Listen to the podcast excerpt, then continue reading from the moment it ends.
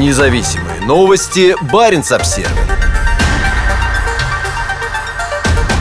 Канада расширяет претензии на континентальный шельф, увеличивая пересечение с Россией в Арктике. В понедельник Канада подала в ООН дополнительную заявку о расширении границ своего континентального шельфа в Арктике, значительно увеличив площадь спорных с Россией участков. Это дополнение к поданной Канадой в две тысячи девятнадцатом году частичной заявке, в которой она предъявила права на примерно одна целая две десятых миллиона квадратных километров морского дна и недр Северного Ледовитого океана. Это дополнение к той частичной заявке в отношении внешних границ континентального шельфа в Северном Ледовитом океане охватывает дополнительную площадь континентального шельфа, выходящую за пределы, предусмотренные частичной заявкой, и охватывает всю протяженность центрального Центрального арктического плато, гласит документ, поданный в Комиссию ООН по границам континентального шельфа девятнадцатого декабря. В соответствии с Конвенцией ООН по морскому праву, ЮНКЛОС, у прибрежных государств есть континентальный шельф, простирающийся на двести морских миль, где они обладают правом на освоение ресурсов морского дна и его недр. Это может быть все, что угодно, от глубоководной добычи минералов до рыболовства и добычи нефти и газа. Канада занимается сбором данных в поддержку своих претензий в Северном Ледовитом и Атлантическом океанах с две тысячи третьего года. ЮНКЛОС позволяет государству расширить границы континентального шельфа в случае предоставления научных данных, доказывающих, что определенные подводные геологические или географические структуры фактически являются продолжением ее континентального шельфа. Хребет Ломоносова представляет собой своего рода подводную горную цепь, простирающуюся по дну Северного Ледовитого океана. Канада, Россия и Дания утверждают, что он является продолжением именно ее континентального шельфа.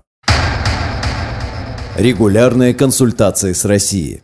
Новая заявка Канады совпала по времени с периодом высокой напряженности в отношениях между Россией и Западом. В марте семь западных государств-членов Арктического совета приостановили свое участие в работе органа в знак протеста против российского вторжения в Украину, заявив, что война подрывает многие из основополагающих принципов форума, в том числе суверенитет и территориальную целостность, основанную на международном праве. В июне Канада, Финляндия, Исландия, Дания, Норвегия, Швеция и Соединенные Штаты заявили, что возобновят работу Совета в ограниченном масштабе по направлениям, в которых не участвует российская сторона. В четверг Министерство иностранных дел Канады не смогло немедленно ответить на просьбу прокомментировать новые притязания Канады на Арктику и ее взаимодействие с Россией в ходе этого процесса. При этом в дополнительной заявке Канады утверждается, что она проводила регулярные консультации с Россией, а также с Данией и Соединенными Штатами. У всех этих стран есть претензии на участки шельфа, на которые также претендует Канада. Во время подготовки этой заявки регулярные консультации между Канадой и Российской Федерацией выявили пересечение их соответствующих континентальных шельфов в Северном Ледовитом океане, говорится в дополнительной заявке. В ходе обмена письмами Канада и Российская Федерация достигли договоренности о том, что когда одно государство представляет в комиссию заявку, включающую Северный Ледовитый океан, другое государство незамедлительно направляет дипломатическую ноту генеральному секретарю Организации Объединенных Наций. В две тысячи двадцать первом году Россия подала в Комиссию ООН по границам континентального шельфа заявку на участки, простирающиеся до исключительной экономической зоны Канады в Арктике.